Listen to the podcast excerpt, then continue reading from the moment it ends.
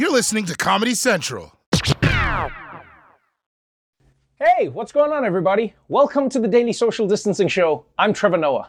Today is Tuesday, the 27th of October, which means if you mail in your ballot after today, there is a chance it won't arrive in time to be counted. So if you don't want to risk your vote not being counted, then you need to bring your mail in ballot to a polling place, a drop box, or go vote in person. After all, you don't want to miss what could be the last election in American history, do you? Anyway, coming up on tonight's show, America has a new top judge, and Desi Lydic asks undecided voters what the hell their problem is. So let's do this, people. Welcome to the Daily Social Distancing Show. From Trevor's couch in New York City to your couch somewhere in the world. This is the Daily Social Distancing Show with Trevor Noah. Ears Edition. Let's kick things off with what's on everyone's mind right now. The US presidential election is just one week away. One week, people! And passions are running high. In Florida, a man went on a backhoe blitz, stealing a bulldozer and adding his own curb appeal to homes of Biden supporters. James Blight drove around Haines City digging out Biden Harris signs from front yards. According to authorities, he'd been drinking whiskey all day and stole the bulldozer from a nearby Arby's construction site. This is truly such an amazing Florida story. The only question now is whether this guy is going to end up in jail or the governor's mansion. But it also goes to show how everybody is too obsessed with politics right now. I mean, this dude stole a bulldozer, and his first thought was to drive over campaign signs? He could have done so much more. He could have moved people's cars to another parking spot, or stolen an ATM, or knocked over a fire hydrant to watch the water spray out. Guys, life is so much bigger than just politics. Also, did this guy think that bulldozing those signs was going to make a difference in the election? What was the logic here? Huh? It's not like the owners of those houses were going to walk outside like, oh no, my lawn sign is gone. How will I remember who to vote for now? In fact, if I was one of the people he did this to, I wouldn't be mad. I'd just buy more yard signs and put them in my backyard in the shape of a pool. Yeah, yeah, yeah, you missed the other one. That's the deep end. I put two there. And look, I hate to blame video games for anything, but maybe this wouldn't have happened if Grand Theft Auto would release a new game already. It's been seven years, Rockstar. The people are hungry for it. Meanwhile, President Trump, the Florida man in chief, is holding coronavirus giveaways all across the Midwest. And he clearly is getting tired of attacking Joe Biden because now he's putting effort into getting Kamala Harris. Biden's running mate. How about her, Kamala? Did you see her last night on television with the laugh? Ha ha ha. She kept laughing. I said, Is there something wrong with her, too? I said, Is there something wrong with her? She kept laughing. At, at very, you know, serious questions. She's considered America's by far most liberal senator. She's more liberal than Crazy Bernie. Can you believe it? We're not going to have a socialist president, especially any female socialist president. We're not going to have it. We're not going to put up with it. It's not going to happen. Especially a female socialist president? Especially a female. So- what does that mean? If we're gonna have socialism, it better be a dude. Because I don't want some chick giving me free healthcare. What if she sticks her finger up my butt? I love that a female socialist president is Trump's worst nightmare. Because now I can just picture him waking up in a cold sweat and Melania just being like, Oh no, honey, was it the female socialist president again? I'm just kidding. Melania and Trump don't share a bedroom. And by the way, who is Donald Trump to say that anything about Kamala is weird? Really, he's gonna judge her laugh? Like, my man, you look like you were built by the same company who made the Tower of Pisa. I'm shocked people don't pose in front of you as well. But let's move on. Because if anyone needed a reminder about what's at stake in an election, well, last night you got it. Because last night, Republicans took full advantage of their hold on the White House and the Senate by officially sealing the deal on their replacement for the late Supreme Court Justice, Ruth Bader Ginsburg. From judge to Justice Barrett. I, Amy Coney Barrett, Exactly one month after being nominated by President Trump, Amy Coney Barrett now joins the nation's highest court, concluding one of the quickest and most controversial Supreme Court confirmations in modern American history. The late evening event punctuating the most partisan confirmation in more than 150 years. All but one Senate Republican, Maine's Susan Collins, voting in favor of Barrett every Democrat voting against her. President Trump relishing in the made for TV photo op. It is highly fitting that Justice Barrett fills the seat of a true pioneer for women. It's Justice Ruth Bader Ginsburg. Say what you want about the GOP, man, but this shit, this was gangster. They swapped out a Supreme Court seat in four weeks. This whole process, this whole process in four weeks it was like watching a chop shop strip down your car for parts. Like, yo, I'll miss my Audi, but you gotta admire their technique. And I don't know about you, but I was shocked to see the Senate move this quick.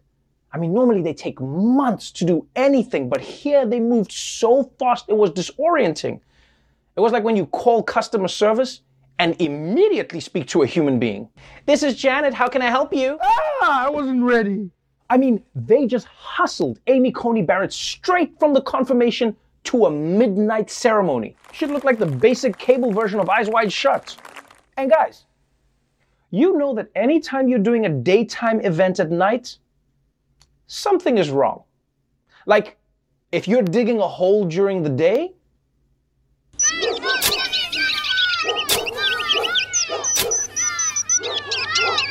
But if you're digging that same hole at night,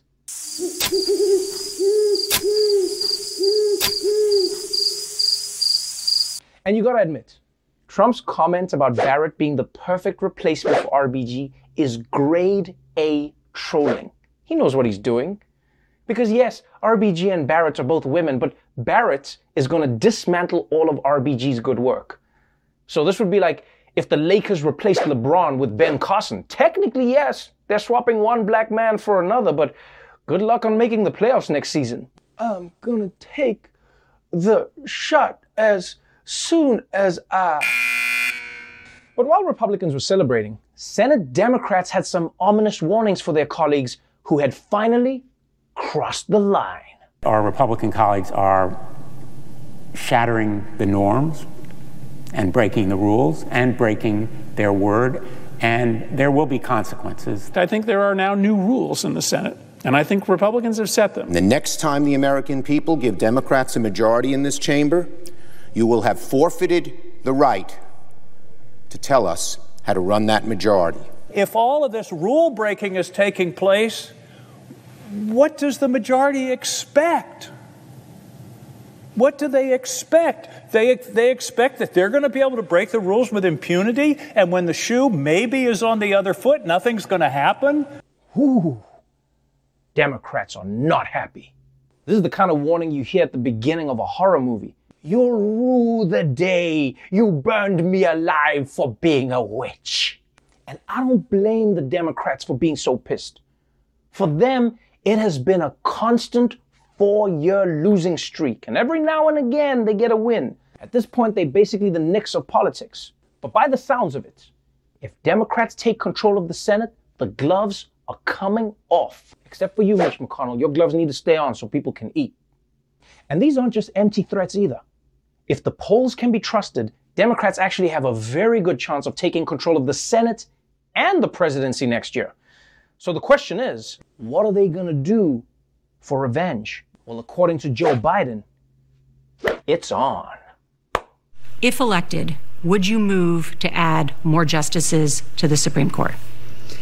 If elected, what I will do is I'll put together a national commission of bipartisan commission of scholars, constitutional scholars, Democrats, Republicans, liberal, conservative, and I will uh, ask them to over a 180 days come back to me with recommendations as to how to uh, reform the court system because it's getting out of whack.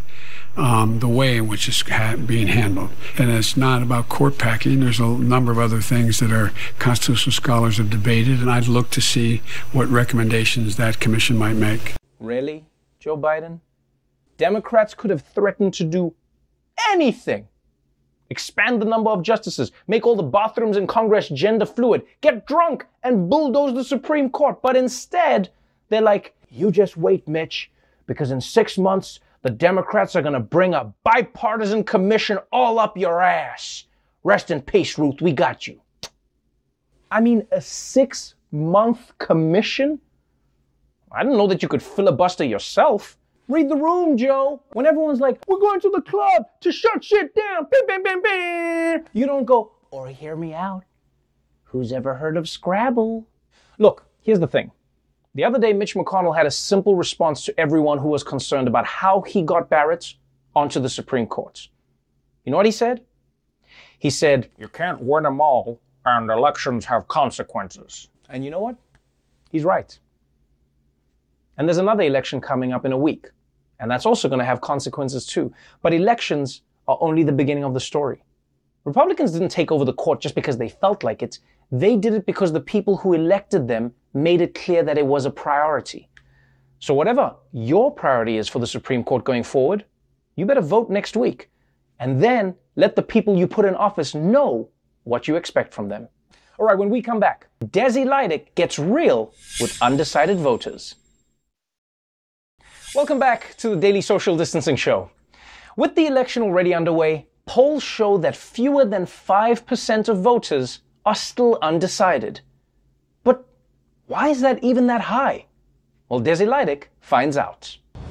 Every election season, we hear about that rarest, most mysterious of demographics the undecided voter. Those few voters who may still be on the fence. People who matter more than anyone else in this election. These voters are very important to harness in for either the Biden or Trump campaigns. The undecided 30% of voters usually decide elections, and that's why politicians spend a lot of time trying to persuade them.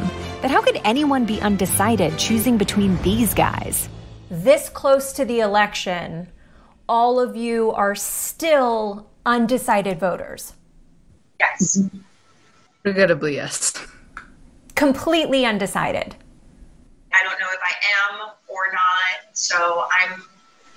I I don't know. So, when do you think you're going to decide if you're undecided?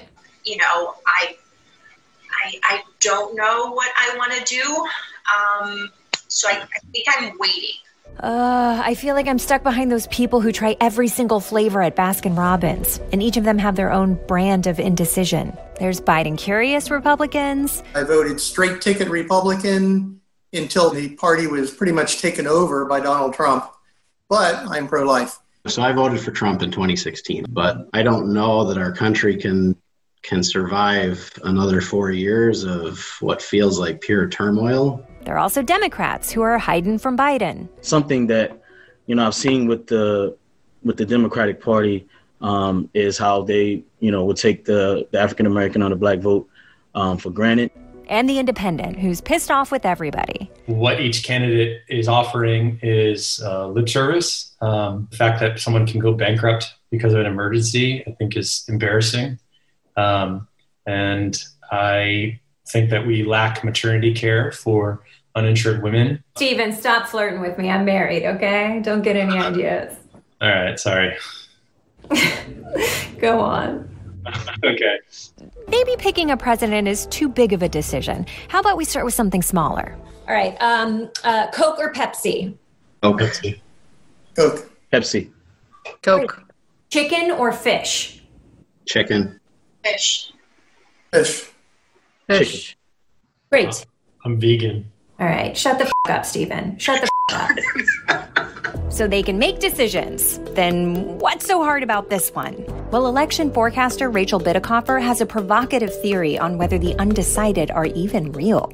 In the world of political science, like we don't have all this mystery about undecided voters. So like if I was to talk to a group of undecided voters, like the first thing I would ask them is do you lean to the Democrats or Republicans? And then if they told me that they did, nine out of 10 times, I can tell you who they're going to vote for. Sounds like a simple idea, but it made Rachel's forecast for the 2018 midterm elections one of the most accurate, thanks to a key theory. Winning elections isn't about persuading the undecided, it's about motivating your team to show up. And the biggest motivator is how much you dislike the other side. I knew like this this concept from political science research called negative partisanship, which is the fear and the hate that people feel towards the opposition party. It's like when I kept voting for Dancing with the Stars just to get Sean Spicer off. That's exactly right. That's negative partisanship. I don't even like Dancing with the Stars. When it comes to voting off D list celebrities, I'm more of a Masked Singer kind of girl.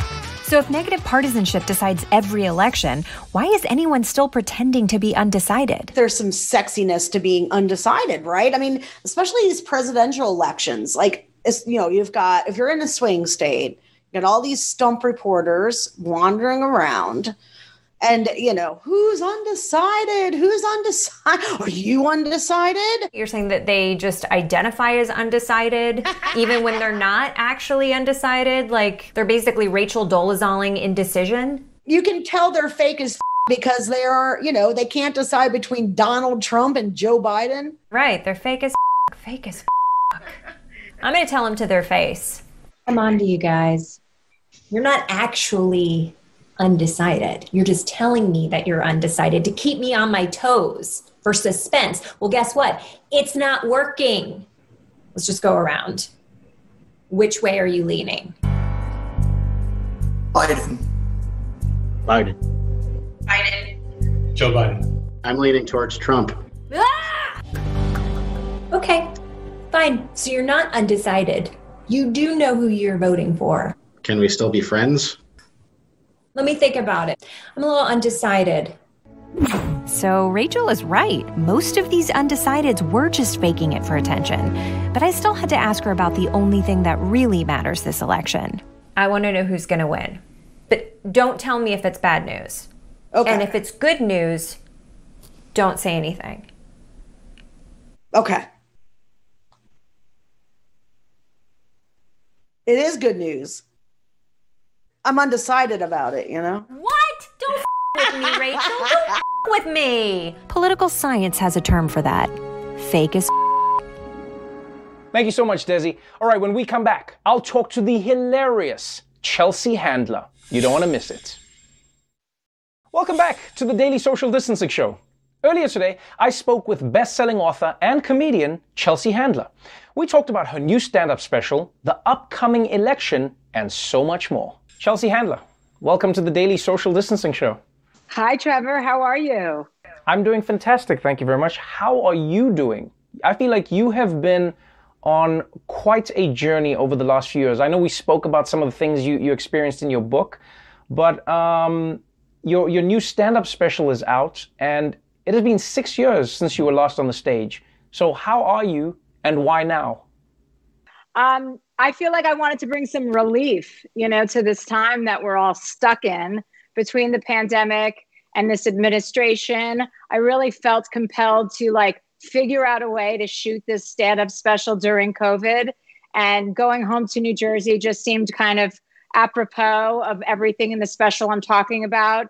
And it was just for me a big reminder of humanity and the fact that we're all kind of struggling together and not to forget that and to remind people like hey there is laughter in pain and you know all of that good stuff so it was meaningful to me to to shoot it during covid and to you know and to run the show during covid and practice the Right. sets and all of that stuff and to give and to bring everybody together for a night for many people who had not been out since covid started so I've always loved how you put your specials together. You know, whether it's traveling to Africa and then coming back with a different perspective on life, or doing all the drugs in the world and then doing a special about that experience. Uh, the- drugs are the- always the- a theme in all of my specials and all of my work But um, but the why of this was really interesting to me because it has been six years since you were last on the stage doing a show like this, and, and I wanted to know why. I'm always intrigued by why someone comes back when they come back. I didn't really feel like I had anything to say in the stand-up like medium. I think I was just exhausted by doing all of my shows and my books and my touring that I didn't feel like I was making a contribution. You know, and when I took a step back after leaving my Netflix show a few years ago and really sat and thought and went to therapy and thought about my privilege and thought about the contribution I wanted to make rather than the taking and the taking and the cashing of checks and all of that and being a loudmouth, you know, just that. It was like, well, what am I really going to do? What am I here to say? And who am I here to be an ally to? All of those things started to, you know, marinate in a different way for me. And I stopped spinning eight plates at the same time and was able to focus on one thing at a time, you know, whether it be my book or my documentary or this special evolution the integrity changes when you are focusing on one thing. So the more, the deeper I can get, the better off, you know, and the more I can impart and hopefully help and touch people, you know, in ways I hadn't before. What I love about the special is how you talk about therapy. What are some of the biggest things you learned about yourself in therapy that have now changed how Chelsea Handler approaches the world? Uh, well, first of all, I got the gift of self awareness, which is, you know, invaluable to find out that I've been behaving like a bitch for so many years without even thinking about it. I was like, oh, I'm just here to tell people the truth. And it's like, well, not everybody needs to hear it from me or is interested in hearing it from me. So it was a big, uh, it was very revelatory, A, to find that out about myself, to find out that I had you know, uh, yeah, you know, delayed grief about something that happened as a little girl, and that I had uh, trauma. That you know, moving to LA, you live in this world where everyone wants to talk about trauma and triggers and manifestation and kale, and eventually, you know, you fall into it, and you end up at a silent retreat. You know, sipping kale juice with explosive diarrhea, going, "How did I get here too?" But it's true you know it helps to go to therapy and talk with somebody about your problems and it's the most humiliating experience. It's and that's why i had to share it because like you find out things about yourself that you're too embarrassed to even say out loud. Like, right oh, right. No. right and you have to admit all of your shortcomings you know and you have to admit your impatience the fact that you know i can't even stand in line at a hudson booksellers at the airport because the slowness of the transaction annoys me. It's too slow you know i mean going over all of these things with a therapist and then being like so what do you think i have add and they're like mm, no it's a little bit more serious than that. Um, in my case it was that i lacked empathy you know and for me i was like it was like a light bulb. Once that went off and I realized he was telling me the truth and I realized I did lack empathy, I was like, oh, okay, okay, I'm here to stay. Give me the information and, you know, go back. And then once I realized, you know, everything's funny, you know, if you're a comedian, everything's funny, even death is funny. So you just need time to just kind of, you know, put it into your storytelling, whatever your specialty is. Mm-hmm. And so I was really excited to share this with everybody and just kind of really show myself in a way that I hadn't been seen before either. It was, and, it wasn't scary. It was like it was new and exciting. Yeah, it, it also felt a lot more vulnerable than we used to. I mean, it's a special way you talk about death in your family, about you know your father dealing with your your brother's passing. You you talk about the pain that you experience. You you share a lot in a way that is very vulnerable, and it feels very different for us to see with you. Even you talking about not drinking as much, you know, which is very funny, but also really honest in the way that you were telling the story. Um, did you enjoy being that vulnerable? Because I mean, like as a comedian, you always have this shield, you know, but it felt like you you you you had a few cracks in the shield and you allowed people to peer in further than they have before. Was that a little frightening for you? Uh, you know, it was hard, you know, as a comedian, it's hard to be in on stage and not hear laughter. So when I showed that show, you know, this special, when I showed it to my agents and I said, Hey, I think I have a I have a special ready and they came to see it, you know, my one agent was like, you have to sit with the serious moment longer and let it breathe. And I'm like, I, I can't. I'm allergic to not having that, in, you know, that instant gratification right. that comedians are used to. You know, that's what they, what makes Chappelle so genius. And he doesn't feel the need to go after for the laughs. He's provoking your thoughts. And so it's really hard. Uh, I mean, it was hard for me in in that sense to really stick to the moment and let the moment breathe when I do talk about my brother because you know uh, it is emotional. And you know you don't get emotional every time but when you're really present with something it shows up in your work you know and it was a great lesson in how to be diligent and be be focused you know be focused through the beginning of a set and then taking it all the way to filming the special and to be present and not to be drunk or wasted you know to be you can be a little stoned now that's my thing but but uh, you know the other stuff is like oh that's old me you know there's like a new thing happening. So it's fun to share it with people but it's definitely no i like to walk through challenges i love to be different you know i love to show something different when i'm feeling something different although you have always been someone who is crazy and, and, and loud and funny and just like doesn't take anything seriously. You've always been really engaged in politics. One of the more interesting political discussions you've gotten into recently was between yourself and 50 Cent. You guys have had an interesting relationship over the past few years, and the latest update that I've seen is 50 Cent said he will be voting for Trump because despite him not doing well with black people or not being great for black people, 50 doesn't want to pay as many taxes. You then stepped in and said, I'll pay your taxes if you, if you vote for Joe Biden. And then you said, and maybe I'll even have sex with you. I mean, you alluded to it. And then 50 came back and responded and said, all right, I'm voting for Biden. I mean, this, this seems like allyship on the next level is what you've done here, Chelsea Handler. Well, first, let me say something. I spoke to 50 Cent last night on the telephone, and I'm going to tell you all about it. But first, I want to apologize for having to say I was reminding him that he was a black man. That's inappropriate. And I think as an ally, I need to set an example by always apologizing when I make a misstep. And that was a misstep. That I'm a white woman saying that to a black man. That's not cool. So I apologize to everyone who was offended by that.